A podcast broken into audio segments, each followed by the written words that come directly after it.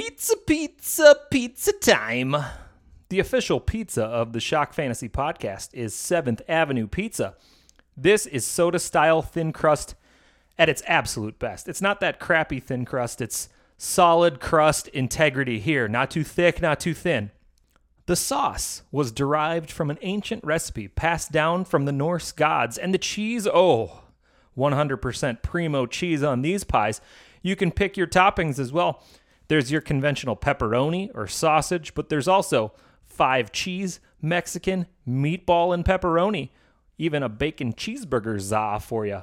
My favorite, though, is the Lucky Seven Italian sausage, pepperoni, beef, Canadian bacon, and three types of cheese. Dang it, my mouth is watering just talking about it. I might need to go fire up the oven and make myself one before the podcast. Find your 7th Avenue pizzas at Hy-Vee, Cub Foods, Lunds and Byerly's, and Holiday Station stores. And go follow them on Twitter at 7th Avenue Pizza. Let them know Shock Fantasy steered you toward their amazing za. Ahoy, Shock Fantasy fans. This is Matt Harrison, and before the show begins, I have three jobs for you. First, please take a look at your phone and hit the subscribe button on the Shock Fantasy podcast on your favorite podcast platform. Second, wherever you're listening, give me a rating and a review for the show. If you include your Twitter handle in the review, we might send you something fun in the mail. We do that periodically. And third, if you haven't yet subscribed to the season pass of Shock Fantasy, you should. You get 365 days of the Shock Fantasy Super Dash, which gives you stats and info to set all of your weekly lineups, including DFS lineups. The redraft and dynasty trade value charts, so you never get taken to the cleaners in a trade. Our waiver wire content each week. The Super Bowl, Thanksgiving, and NFL draft prop bet games so you can make friendly wagers with your family and friends at the most important football gatherings. And preseason cheat sheets for basically every kind of fantasy football imaginable. You'd be getting those for next year now. All of that curated, color coded data comes to you for only $40 for a full year. That's 76.9 cents per week. But if you act now and use the promo code AIRBEAR, you get the whole year for only 25 bucks. That's promo code AIRBEAR, A I R B E A R, for those of you who are brave spellers. Enter that at checkout and we'll knock off $15. Thanks for listening. On to the show. Now, first off, how would we describe shock? Welcome to the fantasy. Nice. Nice.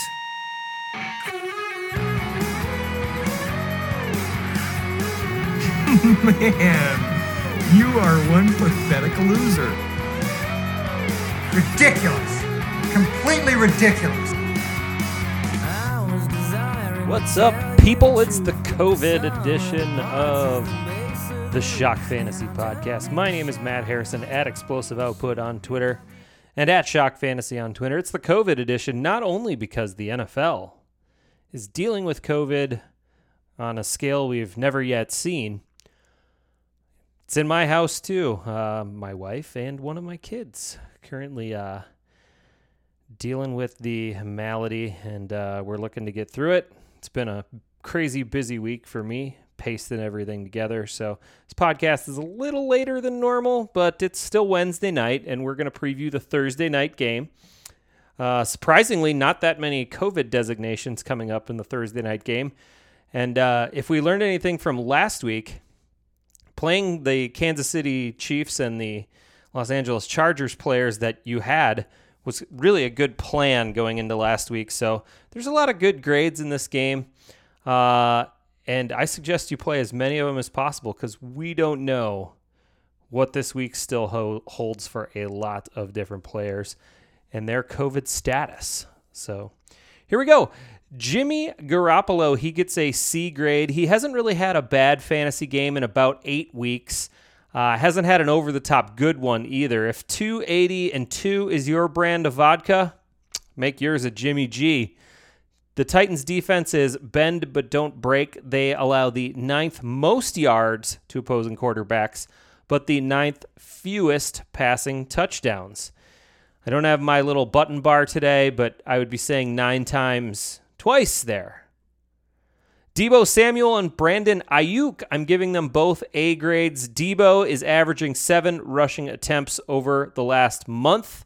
That's on a per game basis. Plus, Elijah Mitchell will miss this game yet again uh, with that knee injury. Aiyuk kind of had a bum outing last week, but it was a blowout right away against the Falcons. I'd go right back to the well against the Titans, who should do a better job of keeping pace with the Niners than the crappy Falcons did last week.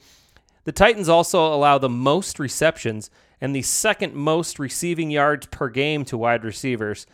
So I feel pretty confident in both of my Niners wide receivers. I feel confident in their tight end as well. George Kittle also gets an A grade, although it is worth noting that the Titans are fourth in the league in fewest yards allowed to the tight end position. The Titans were able to neutralize Travis Kelce somewhat uh, in an earlier meeting this year. That was the best tight end they faced. I mean, he's one of the best tight ends in the league. He had seven catches for 65 yards, did not score in that game, and had 12 targets. That kind of seems like the floor for Kittle in this game. I can handle seven for 65 out of the tight end position. And I think that's the floor here. I think he does score in this one as, as well. Jeff Wilson had an awesome day last week against Atlanta. He will not do the same this week against Tennessee. The Titans are easy to pass on, but they're great against the run. Opposing backs are averaging only 100 combo yards per game against the Titans. That's the second best mark in the league. Only one running back has topped 55 rushing yards against the Titans since week six. Flipping on over to the Titans side, AJ Brown is eligible to return from IR this week, and they're expecting him to play, barring a setback. Uh, Brown has almost doubled the average target total of Julio Jones in healthy games played this season, and it's a slightly above average matchup against the Niners secondary. They've allowed between the 12th and 15th most receptions, yards, and touchdowns to the wide receiver position. So just slightly above the median there. For that, I'll give Brown a B grade on his return trip to the lineup. Julio has to be on your bench, though. One target and zero catches last week as he took a back seat to Nick Westbrook Ikhine in a great matchup against the Steelers. In fact, I'd rather go Nick W.I. than I would Julio Jones in this one. He could probably get a desperation D plus grade here. Ooh, take that, Charch. Ryan Tannehill gets a C grade. The C is solely based on AJ Brown returning. Actually, I'm going to downgrade it to a C minus because he's been absolutely brutal, uh, averaging just above 140 passing yards per game in the last three contests where AJ Brown sat out. Now, AJ Brown is back. That's good. That's why Tannehill gets a barely starting grade here. The Niners are middle of the pack defense against the pass. They have allowed the third most rushing yards to quarterbacks. And while you don't think of Tannehill as that guy, he's actually pretty mobile. He's averaging a half rushing touchdown per game. So every other game, he gets a rushing touchdown. It wouldn't surprise me if Tannehill had a rushing score here. The last guy in the game is D'Onta Foreman. Even without Derrick Henry, the Titans have not abandoned the run. Last week against Pittsburgh, get this the Titans running backs ran the ball 37 times. And then they added nine catches to running backs, too. Nine times? Nine times. All in all, that's 46 running back touches last week for the Titans. They won't hit that number this week but Foreman is going to see a minimum of two thirds of that workload. And the Niners have allowed the seventh most total touchdowns to opposing backs on the season, giving up exactly one score per game. I am going to put a B plus grade on D'Onta Foreman in this one. And that's it. There's no tight ends on the Titans that you want to play. And, you know, there's a lot of there's a lot of guys that you wouldn't play in a fantasy playoff week. These are kind of the guys that you'd think about. And that's all you need.